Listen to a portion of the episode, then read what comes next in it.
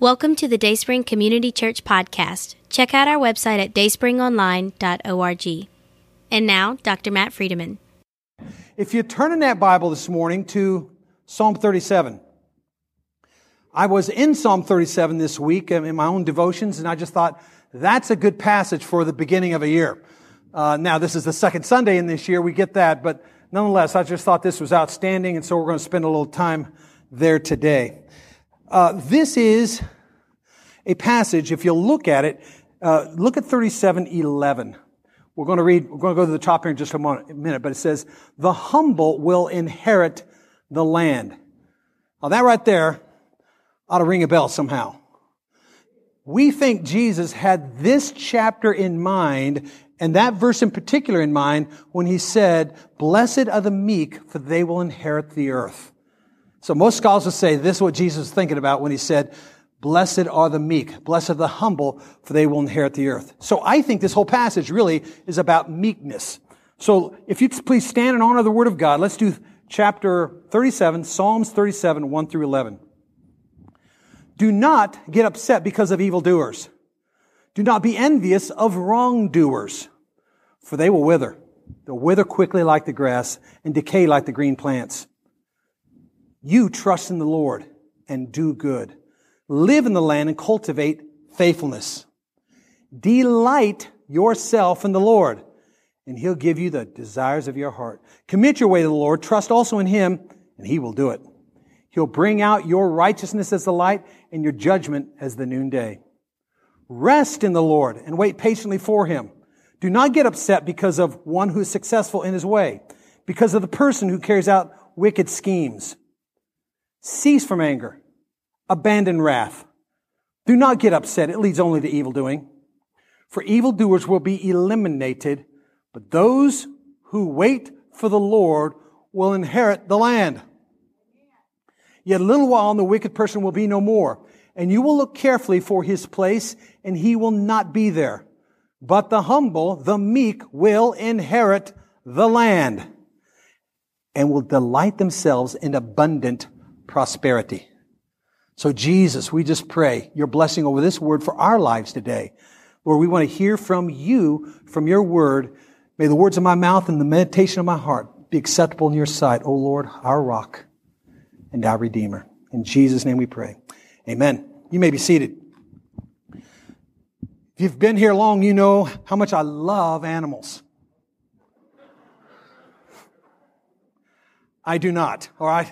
Sorry about that for you dog and cat lovers, but I just, I'm sorry. I just, I had some bad experiences growing up. Those experiences cover me all the way to the, till today. In fact, uh, still don't have a lot of good experiences. And you say, well, if you just get to know my dog, yeah, just, nah, just, anyway, so I want you to know, just, no, in fact, though I, I can appreciate trained dogs, if you know what I mean. Uh, when I am a, I, Mary bought me a bike for Christmas. And I bought her a bike for Christmas so we'd have some exercise we can do together. So we got some brand new bikes.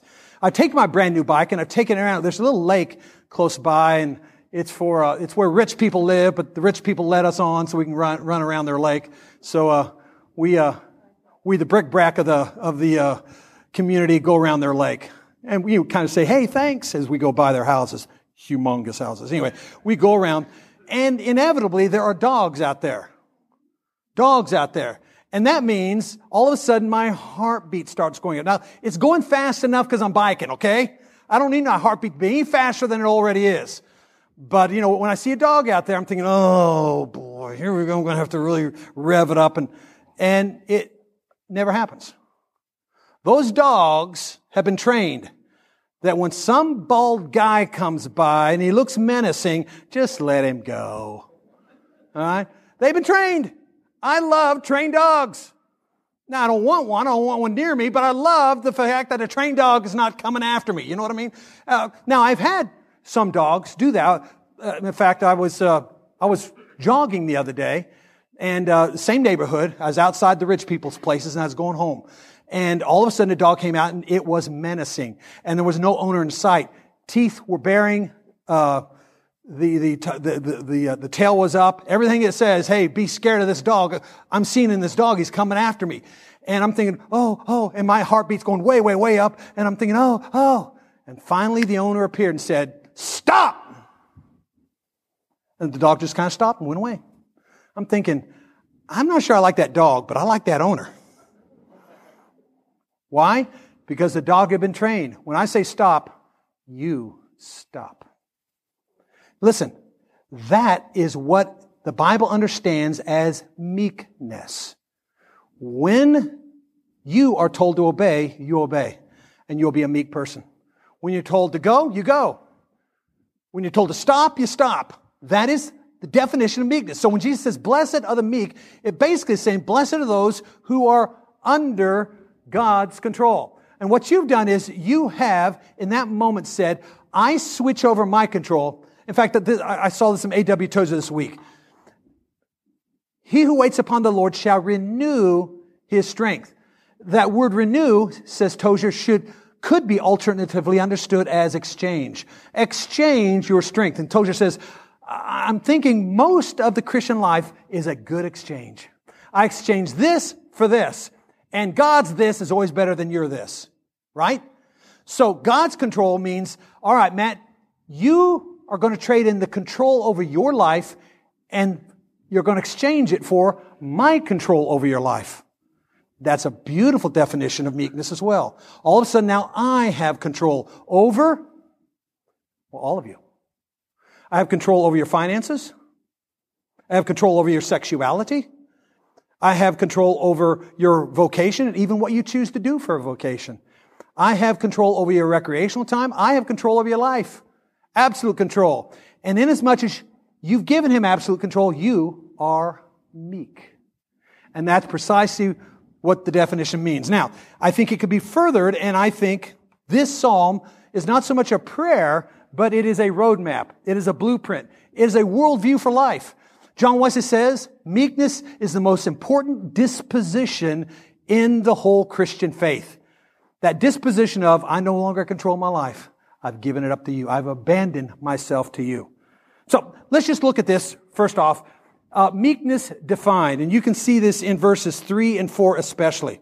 Just real quick, I want you to know when you think about meekness defined, one of the things we think of especially uh, were not so much dogs back in the time of Jesus, but horses at the time of Jesus.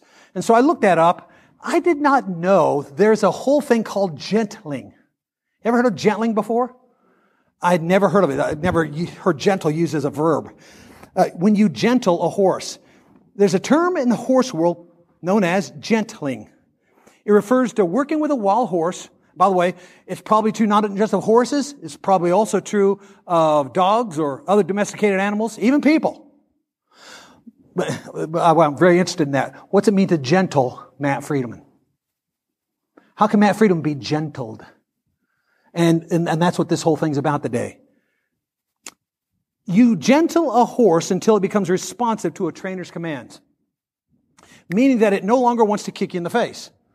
Or if you're dog, no longer want to bite anybody you see. You only want to do what the master, what your owner wants you to do. If handled properly, it even bonds with the trainer, the, the horse with the trainer. Now, it's a long process. It doesn't happen overnight. But once this gentling process is done, it will obey the slightest commandment, know what to do even when the master's not there, and pay even the price of life to do whatever the owner or whatever the master wants it to do.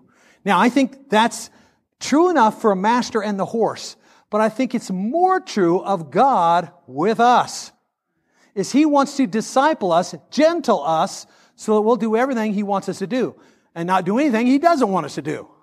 And so I'm thinking about that right now. And I'm looking here at verses three and four to see what is it that the psalmist does in order to defy meekness. And here we go. It means to trust. But it's not just saying, hey, I'm going to trust him and sit around. No, you're also going to be doing good. So this trust faith, this faith in Christ is not just, hey, so I can get to heaven. He wants to then give you the power, give you the motivation, give you the unction to act on it, to act on that trust and go do good. Then he says, I want you to dwell in the land. Everybody here has a promised land that looks a little bit different than everybody else's promised land. You get that? It was true of everybody that went into the promised land. Here we go. We're going to this promised land. We're going to have to defeat some enemies, but eventually everybody gets their little plot. And family member, your plot looks a little bit different than this guy's plot. Doesn't matter. I'm going to give you that plot. You work it for my glory. Everybody here has land that he wants you in. I don't mean land as in land. I mean a place where he wants you, a thing to do that he wants you to do, and a trust he wants you to exercise daily. It may be, for instance, my land would be, I'm a teacher. I'm a teacher at a seminary. So, Matt, that's your land.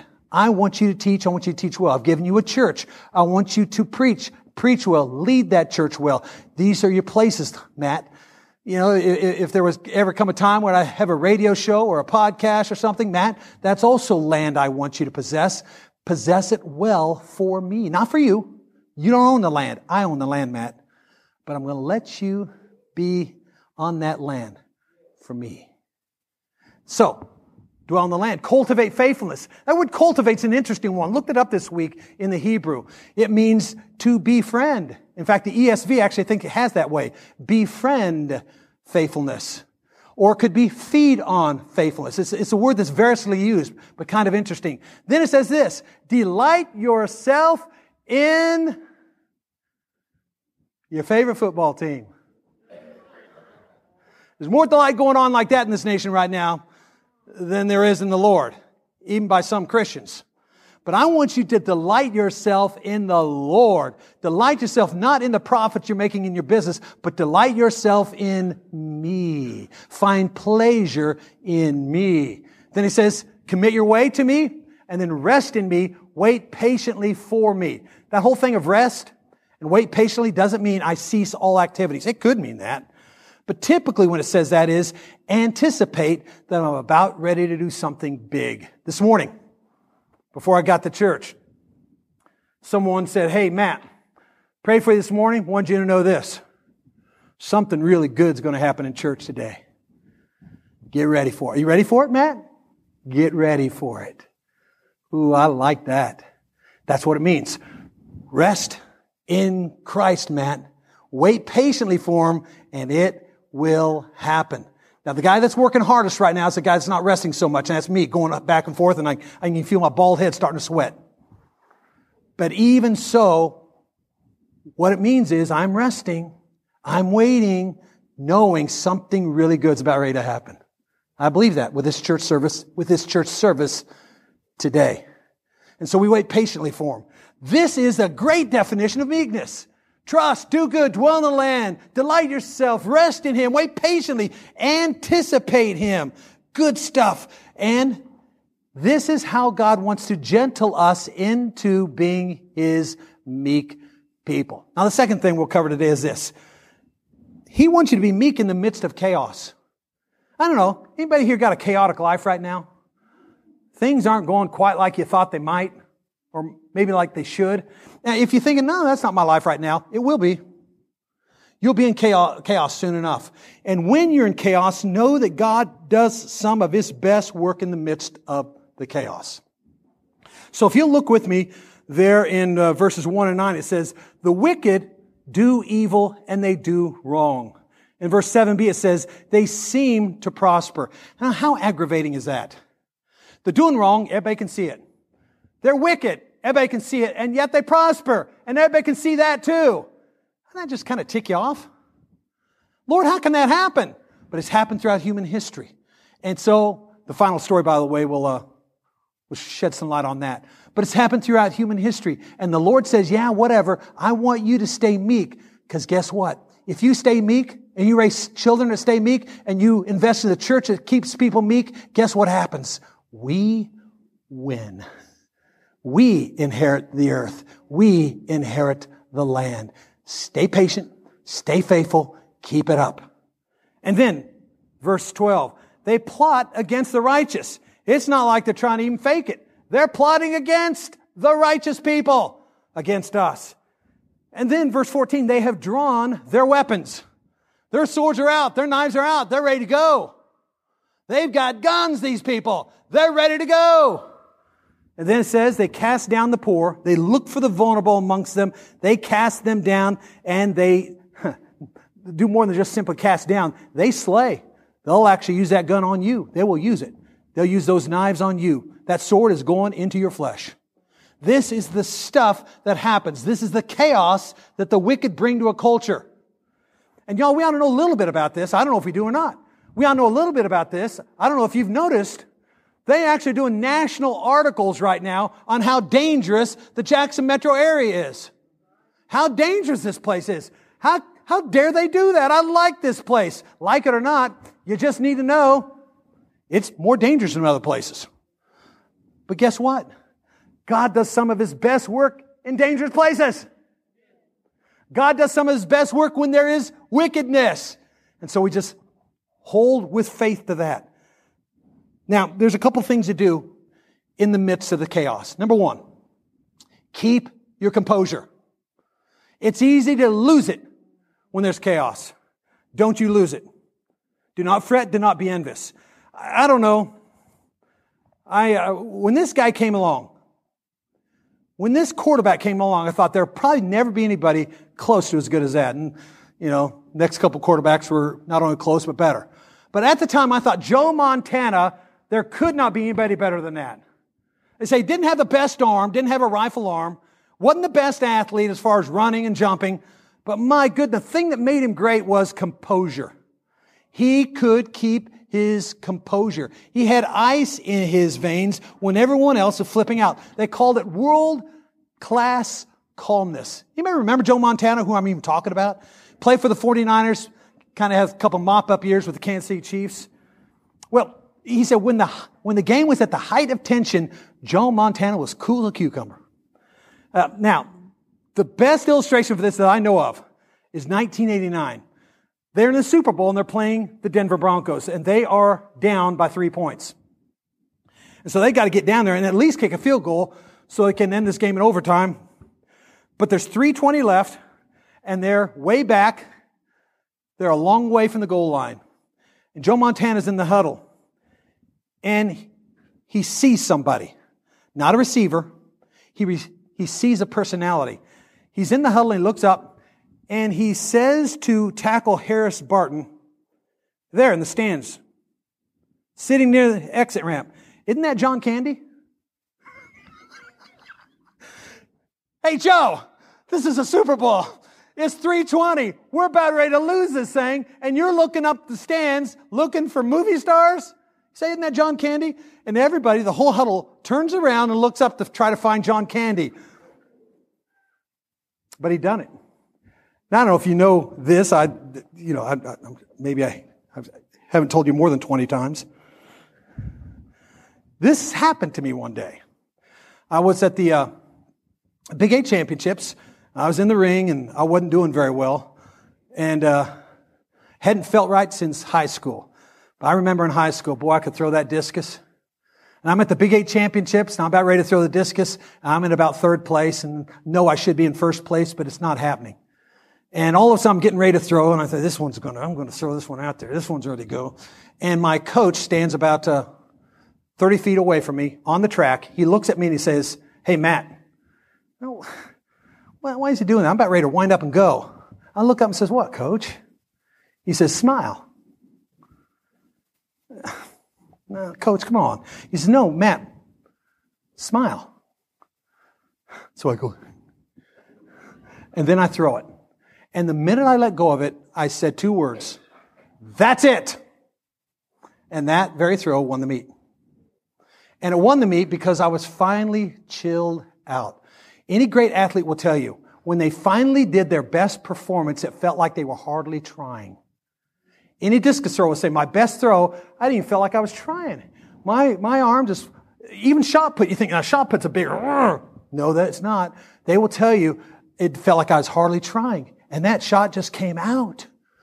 I think it's true of footballers, of wrestlers. It's just when you are throwing your best, you are calm.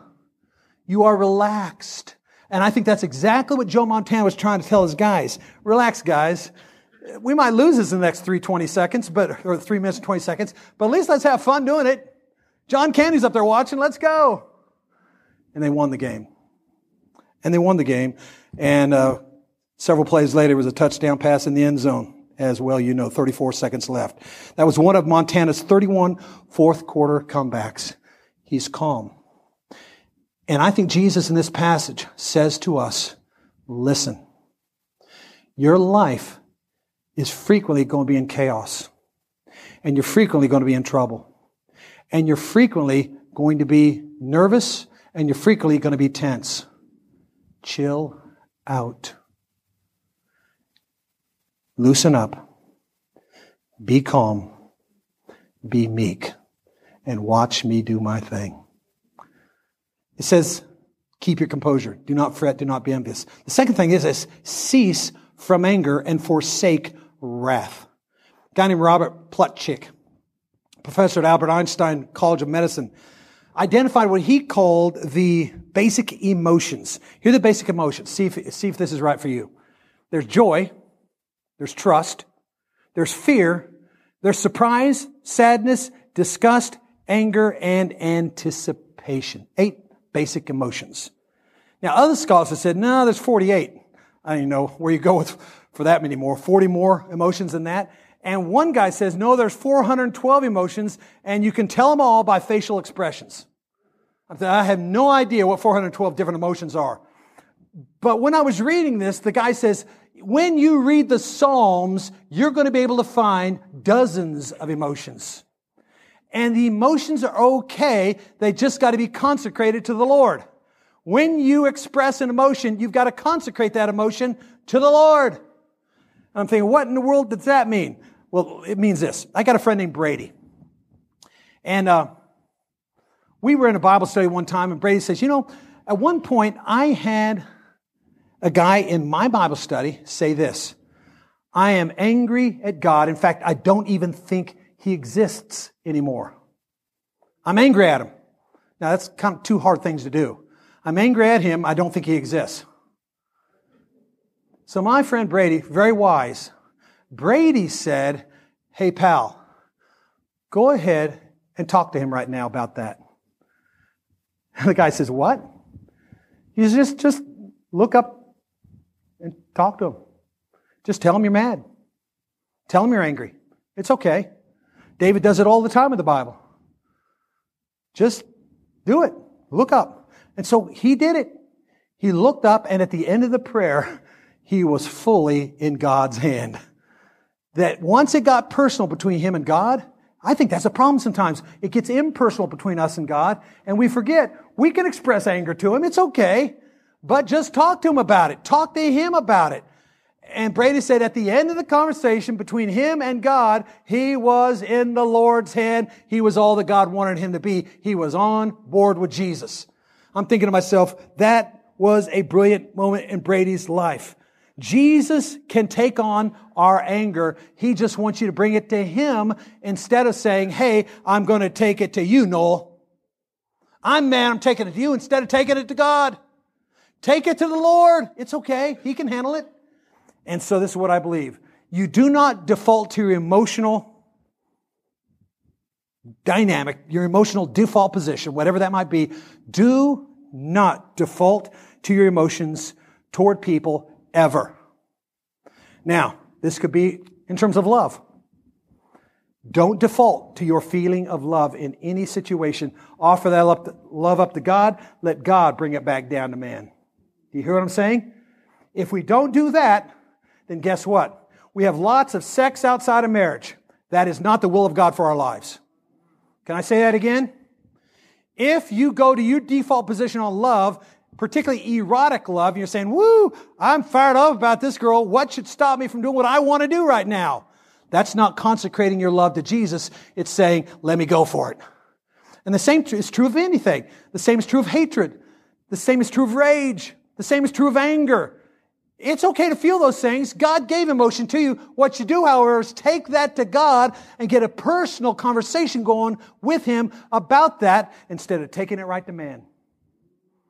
And that's what it means when it says here, cease from anger. Because if you don't cease from anger, it's gonna get a little bit hairy in your life, and you're not gonna like where anger takes you.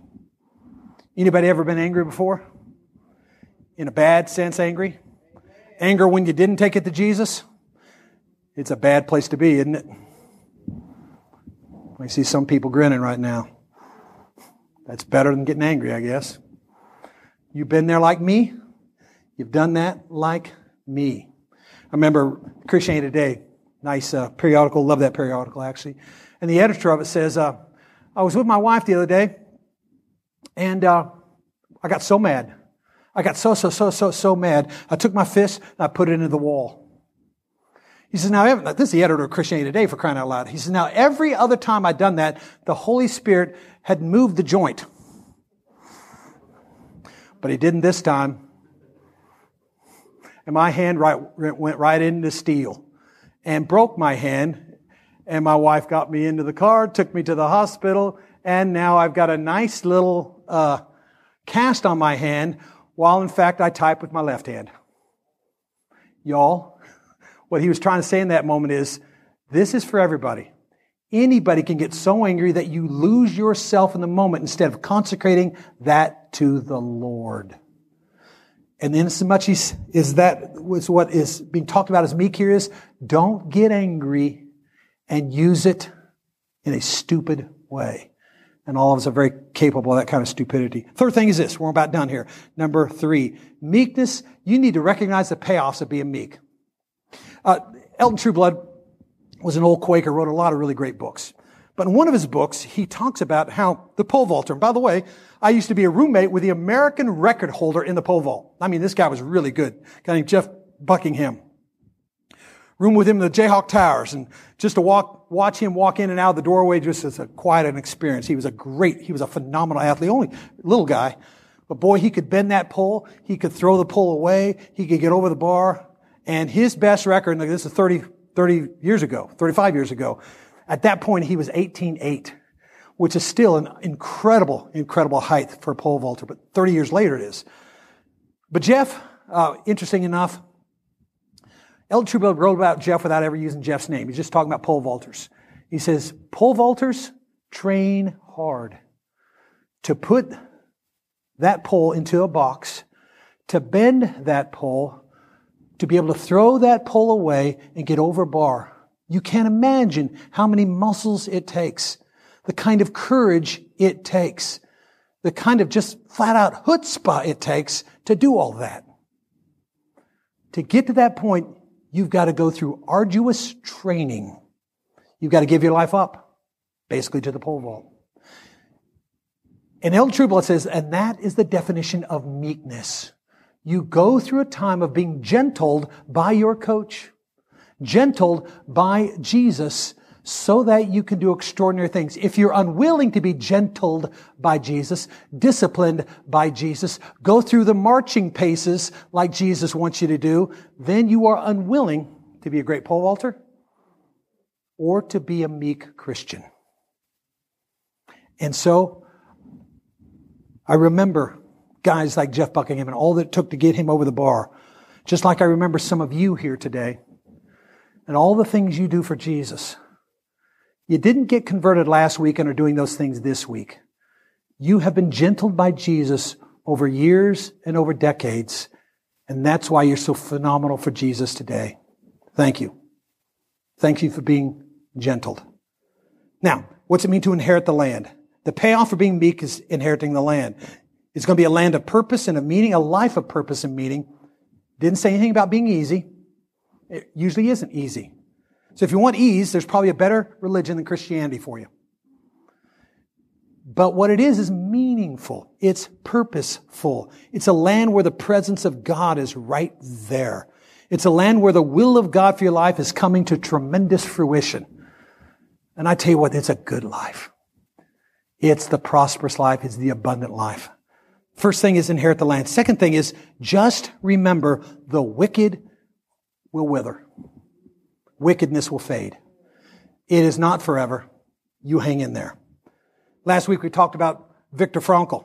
Remember him? He was at Auschwitz. And while he was at Auschwitz, he noted some people were dying before they ever got to the, uh, or before they ever got to the incinerator.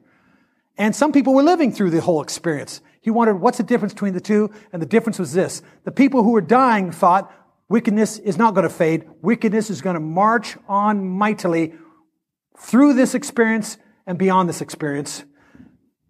But the people who were living through it all knew that Adolf Hitler was going down, Nazism was going down, wickedness is going down. We're going to live after this. We're going to have families after this. We're going to enjoy prosperity after this.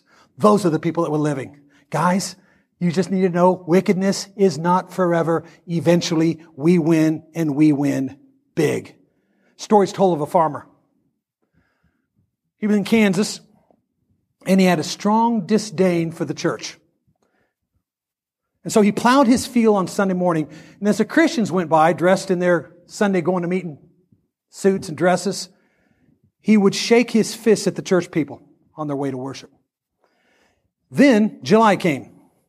And uh, harvest in, in uh, Kansas is usually end of June and into July. July, mid July came, and the farmer had the best crop ever. Best in the entire county. And so he, he placed an advertisement in the local paper. He made fun of the Christians, made fun of their faith in God, and near, towards the end of his diatribe, he wrote these words. Faith in God must not mean much if someone like me can prosper. The response from the Christians in the community, they were kind, they were gentle. But somebody else took out a small ad, and all they said was this God doesn't always settle his accounts in July.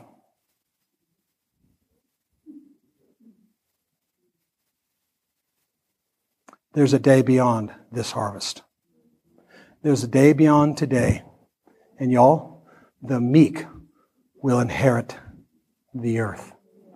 So in coming days, this is what we're going to do uh, as far as what comes from our pulpit we're going to talk about what it means to surrender by grace through faith totally to Jesus Christ and how we can keep that totally surrendered life, that totally meek life going. And how we're going to keep it going is simply things like prayer and Bible study and fasting and getting together in small groups and works of mercy. And I can't wait to begin talking more and more with you about this because I think Dayspring's best days are yet to come. And I think they're going to be great days when we say meekness is what we want to be as a people, and we want to maintain that meekness by the means of grace or the habits of a Christian or the habits of a day springer like we frequently read here. Lord, could you do that for us? We just want to be meek as you are meek. We believe in this gentling of God of our lives. Could you gentle us into the kingdom of God. So we can be, as a church, major players for you in this county, in this metro area, in this state, in this nation, yes, in this world. We want to be all that you ever imagined that we could be. Blessed are the meek. Dayspring, stand right now. Could you all say that with me? Blessed are the meek.